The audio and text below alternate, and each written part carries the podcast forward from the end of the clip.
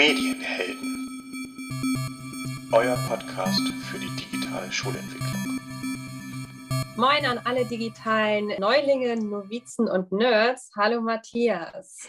Hallo Nele, ich grüße dich. Schön, dass du wieder da bist und unsere Gäste natürlich auch. Zu denen kommen wir gleich. Heute ist der 2. Dezember. Sag mal Matthias, hast du auch einen Adventskalender? Ja, also ich habe nicht nur einen Schokoladen-Adventskalender, ich gucke tatsächlich auch in den Fobis-Adventskalender, den wir letztens schon angesprochen haben. Und ich dachte mir, ich bringe morgen mal ein Adventskalender-Poster mit von Fobis, von diesem Adventskalender, der hochgeladen ist. Und da gibt es für jeden Tag einen QR-Code. Und den kann man sich dann einfach abscannen und dann die Fortbildung besuchen für den jeweiligen Tag. 2 Stück sind schon draußen.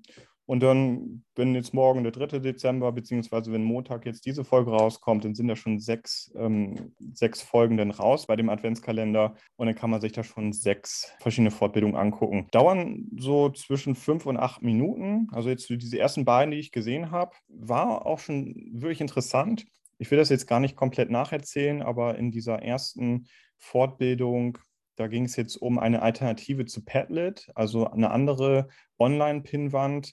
Taskcards heißt denn diese App bzw. diese Internetseite taskcards.com und ist wirklich ähnlich aufgebaut wie Padlet, scheint nicht so diese Datenschutzprobleme zu haben, ist noch im Aufbau, man kann viele Optionen da schon nutzen, kann man gerne mal ausprobieren, ne? Mal vorbeischauen, ob einem das zusagt. Taskcards.com ist alles sehr selbsterklärend, kann da verschiedene Spalten eröffnen, genauso wie bei Padlet, kann man sich ja mal anschauen, ob das etwas für einen ist. Und jetzt direkt am zweiten Tag, auch super interessant, da ging es um Mindmaps.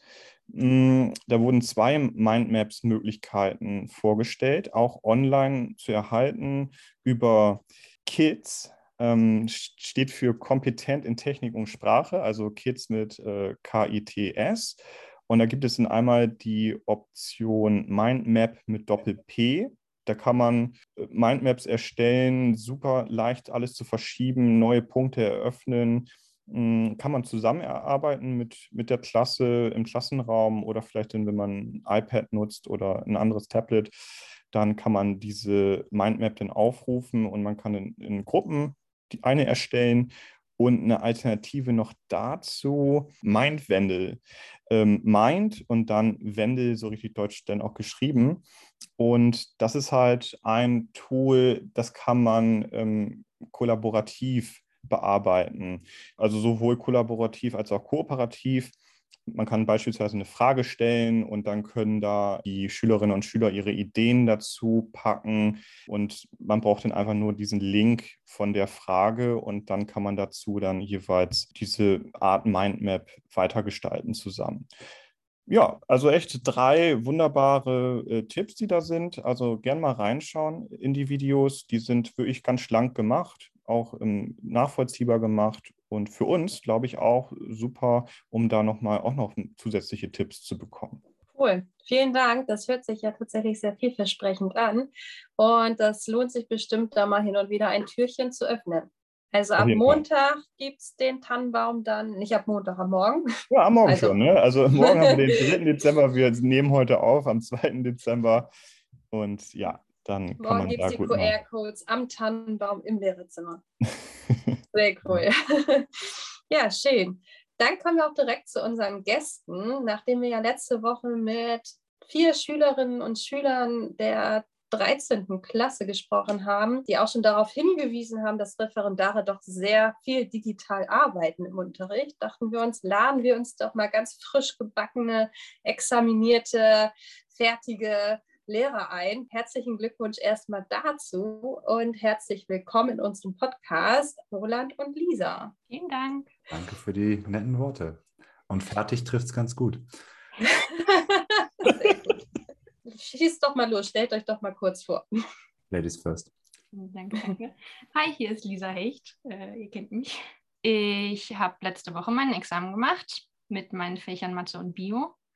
Und ja, bin jetzt schon seit über anderthalb Jahren an der Schule und habe da so die eine oder andere digitale Medium tatsächlich auch schon benutzt. Ja, ich bin Roland Krift.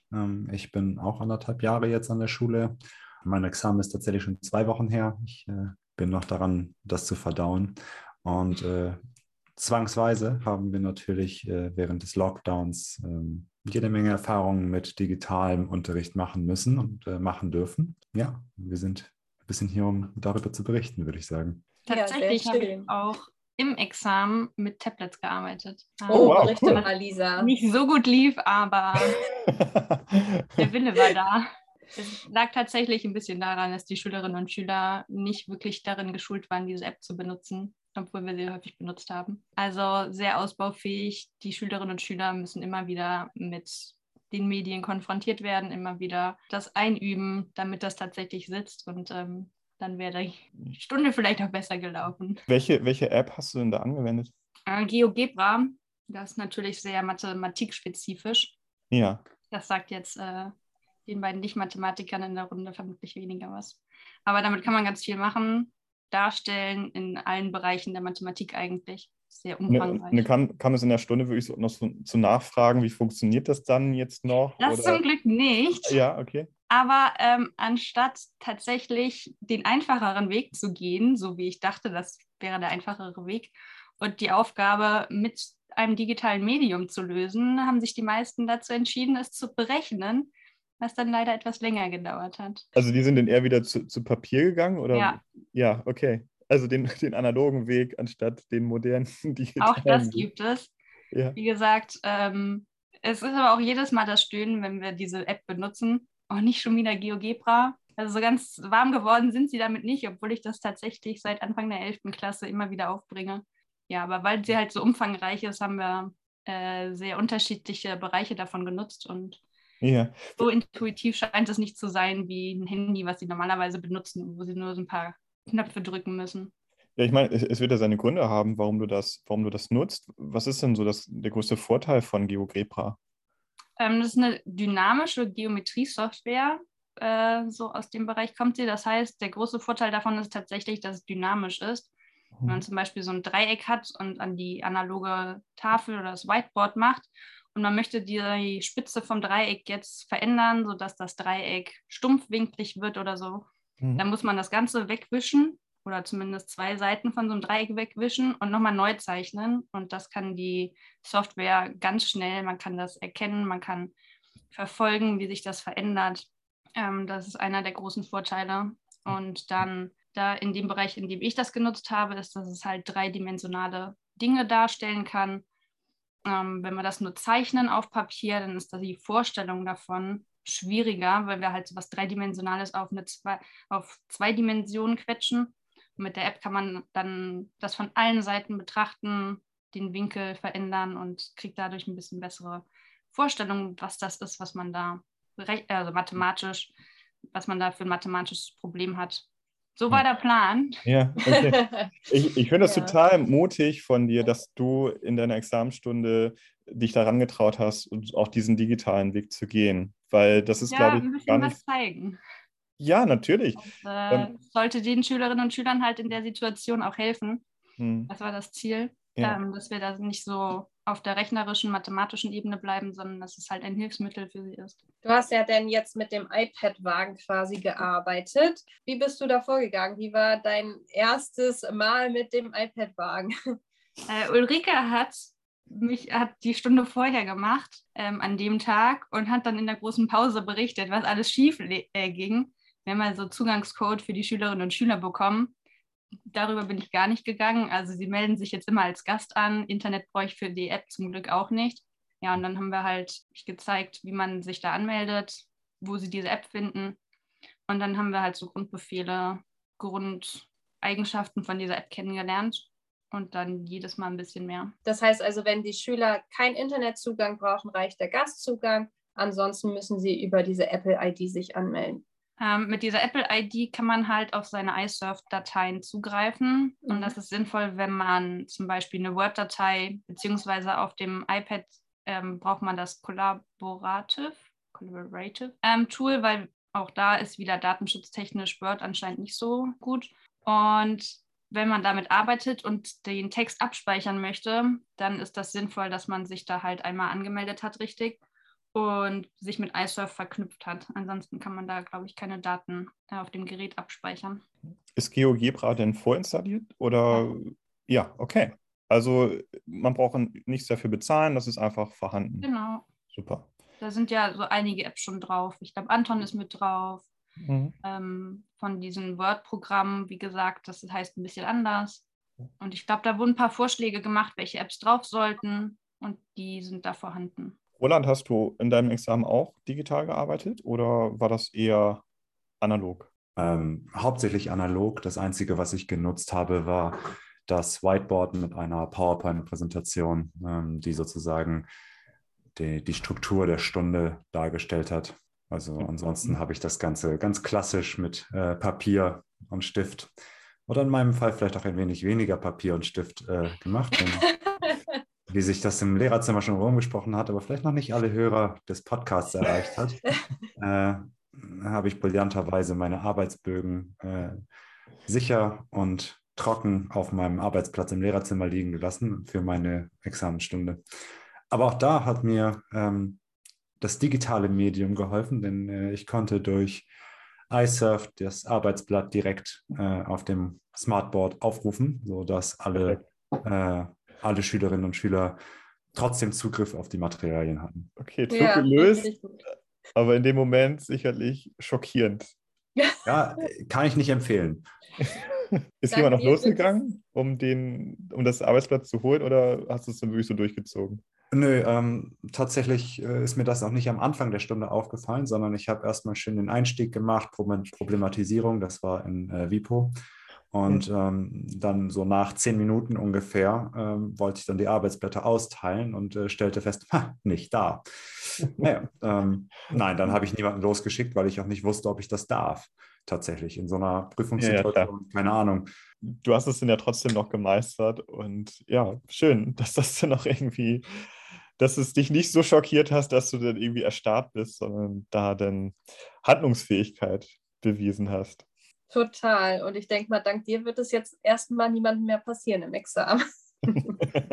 Abschreckendes Beispiel. Ja, Roland, was nutzt du denn sonst gerne in deinem alltäglichen Unterricht für digitale Medien? Also in meinem alltäglichen Unterricht benutze ich tatsächlich für vor allem Biologie Videos über das Smartboard und so weiter. Habe aber über die Zeit im Lockdown und das ganze Homeschooling gute Erfahrungen mit kollaborativem Arbeiten über Dinge wie Google Docs oder als Alternative dazu halt das ZUMPad gemacht. Wie gehst du da vor? Wie kann ich mir das vorstellen? Du hast dir jetzt eine Thematik überlegt. Wo kommt es zum Einsatz? Also spezifisch habe ich das viel für WIPO gemacht, weil WIPO als Fach ja davon lebt, dass diskutiert und sich miteinander auseinandergesetzt wird. Und das fällt natürlich ziemlich flach, zumal die Videokonferenzen kann halt immer nur einer reden und alle anderen müssen zuhören. Es kann keine kleineren Gespräche geben, es sei denn, man geht in Gruppen, aber dann geht auch vieles verloren. Und ich habe das dann häufig so gemacht, dass nach einer Problematisierung die Auseinandersetzung mit einem Thema über ein gemeinsames Schriftstück stattgefunden hat.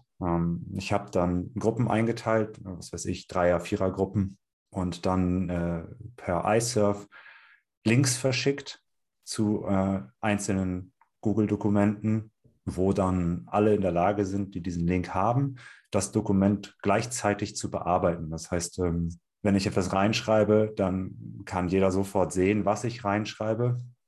Und dadurch ist dann eine Gruppenarbeit sehr viel einfacher möglich. ZUMPad hat dabei noch den kleinen Vorteil, dass es einerseits datenschutzkonform zu sein scheint und andererseits sind dort die Schriftfarben unterschiedlich, je nachdem, welcher Nutzer schreibt, was ganz hilfreich für die Orientierung ist.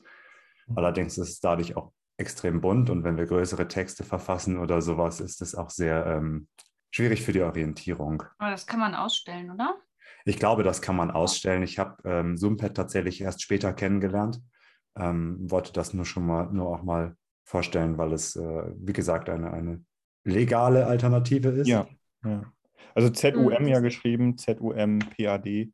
Und unser iSurf-Modul Texte ist ja eigentlich auch so ähnlich, ne? Dass man da kooperativ Texte erstellen kann.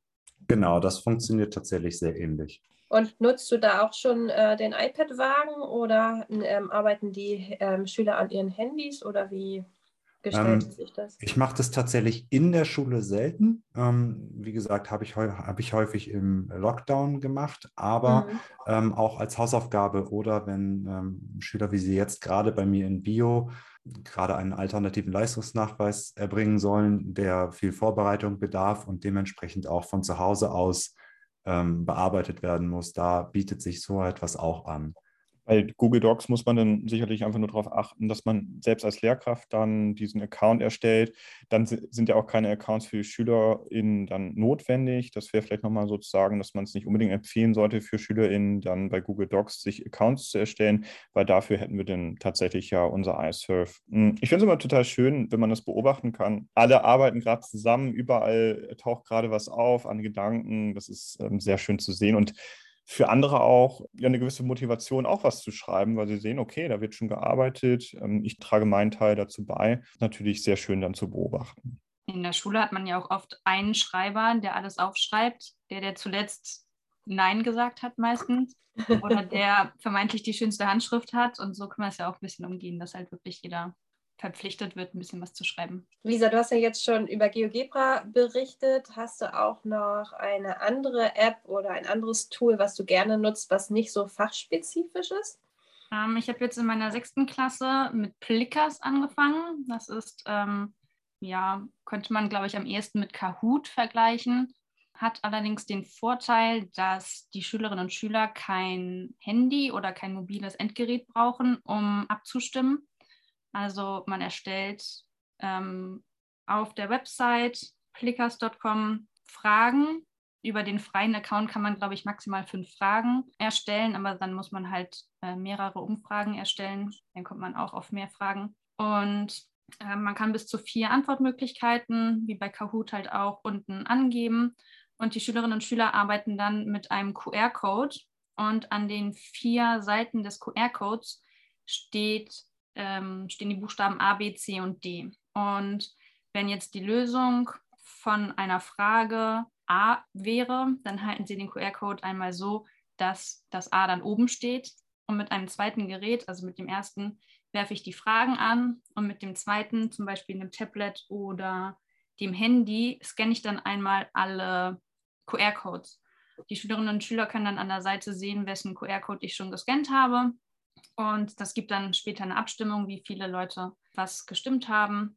Ich kann die QR-Codes auch zuordnen. Wenn ich dann auch zu jedem Schüler sehen möchte, was die geantwortet haben, kann man das dann immer noch gut zurückrechnen, wenn man da auch auf die sichere Seite gehen möchte und jetzt keine Namen zu QR-Codes zuordnen möchte, dann kann man die Schülerinnen und Schüler natürlich auch S1 bis S18 oder so nennen. Genau, und das habe ich jetzt mit der 6. Klasse ausprobiert. Da muss man am besten irgendwie auch sagen, klebt die QR-Codes ins Heft rein, dann sind sie immer mit dabei, sonst wäre das noch ein Problem. Ich finde den jetzt nicht mehr, Frau Hecht, das wäre blöd. Und ja, da muss man es ein bisschen einüben. Das müssen die einmal rauf haben, dass die richtige Antwort halt beim QR-Code dann oben sein muss. Aber das ist ganz schön und finde ich auch sehr motivierend. Aber genauso wie Kahoot, das lieben die Schülerinnen und Schüler ja auch. Ja. Auch gerne. Man merkt immer mehr, was wir alles für Möglichkeiten haben. Ne? Und ich stelle einfach mal wieder fest, wir können wirklich nur Angebote machen, wir können eine Sammlung machen, aber jeder muss eigentlich für sich am Ende entscheiden, was ist meine Lieblings-App? Ich meine, wenn wir es jetzt heute auch schon gehört haben, Google Docs, ZUMPad, iSurf, Textmodul, kann man sich erstmal anschauen und von der Funktion erstmal gleich, aber das kommt sicherlich dann auf unsere Persönlichkeit an, was präferieren wir da? Genauso, wenn es jetzt irgendwie um Plickers, Kahoot oder sonst was geht, muss man sich, glaube ich, an der Stelle immer entscheiden, was man will. Wie ist es eigentlich beim IQSH? Jetzt habt ihr anderthalb Jahre dort gelernt. Hat man da auch auf digitales Lernen Acht gegeben oder war das immer noch etwas, was nicht ganz so im Fokus stand? Tatsächlich hatten wir gestern oder hatte ich in Bio gestern das Modul Steuerungssysteme und Medien und ein Teil der Medien waren halt digitale Medien. Die Biologie hat eine große Sammlung an Websites, Apps und so weiter erstellt, die man gut im Biologieunterricht verwenden kann. Jeder von uns sollte eine App vorstellen, mit der wir arbeiten. Daraus haben wir auch eine Datei gemacht, was es so alles an Möglichkeiten gibt. Sie haben es auch sortiert, wenn man zum Beispiel kommunizieren möchte, dass man dann die App verwendet, wenn man das und das möchte. Also da hat die Biologie tatsächlich schon ein bisschen mehr gemacht, als ich jetzt aus Mathematik kenne. Da haben wir, wie gesagt, dann öfter mit GeoGebra gearbeitet oder mal in so einer Rubrik, die nennt sich Kleinvieh, die ist am Anfang unserer Module. Da stellt oder kann man halt vorstellen, was man ausprobiert hat. Da stellen einige dann halt neue digitale Medien vor. Und da habe ich mal, also dann früher Plickers kennengelernt in so einer kleinen Vierrunde. Genau, und ansonsten war das gestern Thema in diesem Modul. Und da haben wir auch ein bisschen Theorie tatsächlich zu gemacht. Aber sonst würde ich mal sagen, war es das eher. Das kann man mal in Stunden sehen, was die anderen so benutzen. Es wird immer mal wieder irgendwas vorgestellt. Jetzt im digitalen Lernen haben natürlich auch die Seminarleiter viel ausprobiert. Da haben wir auch ZUMPad verwendet, um Hausaufgaben einzureichen oder die Ergebnisse aus unserem Modul. Also ein bisschen von allem. Roland, war das bei dir ähnlich? Ich staune gerade, wie unterschiedlich unsere Erfahrungen aussehen, obwohl wir zeitgleich unser Referendariat bestritten haben. Ich muss sagen, digitale Medien und Referendariat waren bei mir zwei deutlich getrennte Welten. Also Einbindung von einfachen Dingen wie ZUMPad oder sowas kam höchstens mal von uns, weil wir irgendwelche kollaborativen Aufgaben bewältigen sollten und mussten und uns darüber organisiert haben. Aber ich hatte nicht das Gefühl, dass irgendeiner meiner Studienleiterinnen auch nur von der Existenz des Ganzen wusste. Und man hat auch gemerkt, dass die Umstellung von Präsenz auf Distanzunterricht dem einen oder anderen doch sehr schwer gefallen ist und auch die Qualität sowohl von der Lehre als auch von einfach dem Handwerkszeug massiv bergab gegangen ist. War sicherlich für alle ja auch eine riesige Herausforderung, sich umzustellen in dieser Zeit. Aber das ist wirklich sehr beeindruckend, wie unterschiedlich es denn doch sein kann und dass man da vielleicht auch nochmal drüber nachdenken sollte, was sollen eigentlich unsere digitalen Standards sein? Also da fängt es ja eigentlich beim IQSH dann an, ne? Weil die geben das weiter an die angehenden Lehrkräfte und dann müsste man da eigentlich auch mal nachjustieren. Aber es hört sich ja bei Lisa schon sehr gut an, was da passiert ist und gibt es vielleicht noch in dem einen oder anderen Fach dann noch Nachholbedarf. Ja. Ich denke, dass es ganz massiv davon abhängt, wie sehr sich die jeweiligen Studienleitungen in ihrem Leben grundsätzlich mit digitalen Medien auseinandersetzen. Ich denke nicht, dass es der Unwille ist, es einzusetzen, sondern eher einfach die Unerfahrenheit von Erfahrungen, die man im normalen Leben, im außerschulischen Leben oder vielleicht auch schon im schulischen Leben mit digitalen Medien gemacht hat. Und ich hatte das Gefühl, dass gerade meine Studienleitungen eher den althergebrachten Zettel- und Stiftunterricht vorziehen. Keine Digital Native insofern. Genau. Und ja, so wie wir auf kommende Generationen treffen, ist das ja manchmal dann auch dort so. Und da braucht es vielleicht dann auch einfach mal ein bisschen mehr Zeit oder dann eigentlich auch Ideen von unserer Generation dann, um das vielleicht noch weiter anzuschubsen. Vielen Dank, ihr beiden, für diesen tollen Austausch und das Berichten eurer Erfahrungen und auch den Berichten eures Exams finde ich total spannend, da mal so einen kleinen Einblick zu bekommen. Sag mal, Matthias, hast du noch einen digitalen Tipp der Woche für uns? Ja, selbstverständlich, natürlich. Diesmal was sehr Simples, Einfaches. Jeder kennt sicherlich bestimmte Tastenkombinationen auf dem PC, um einen Befehl auszuführen. Sogenannte Shortcuts, also Abkürzungen, gibt es unzählige und einen, der mir jetzt zuletzt begegnet ist die Tastenkombination für Windows Steuerung-Shift+T. Diese Tastenkombination ermöglicht, dein zuletzt geschlossenes Browserfenster wieder zu öffnen. Bei Mac wäre es dann Command-Shift+T. Erleichtert manchmal so das Leben, wenn man dann aus Versehen gerade ein Browserfenster geschlossen hat. Das kann man sicherlich auch mit der Maus machen, aber das andere geht nun mal schneller und seitdem nutze ich das. Wer sich für weitere Shortcuts interessiert, der kann mal bei Apple oder bei Microsoft mal vorbeischauen. Ja, es gibt ganz, ganz viele und dann hat man irgendwann auch so seine Top 10, sage ich mal, die man dann doch immer mal wieder nutzt. Sprich Steuerung F, um bestimmte Sachen auf einer Seite zu finden. Da gibt es wirklich ungemein viele und ja, schaut doch einfach mal bei den Shortcuts vorbei. Danke, Matthias. Das hört sich ja super an. Vielen Dank an unsere Gäste. Vielen Dank, Matthias. Bis zum nächsten Mal. Ich bedanke mich auch ganz herzlich bei euch beiden, Lisa und Roland. Sehr gerne. Danke, dass wir hier sein durften. Ja. Also, bis dann. Bis dann. Tschüss. Tschüss.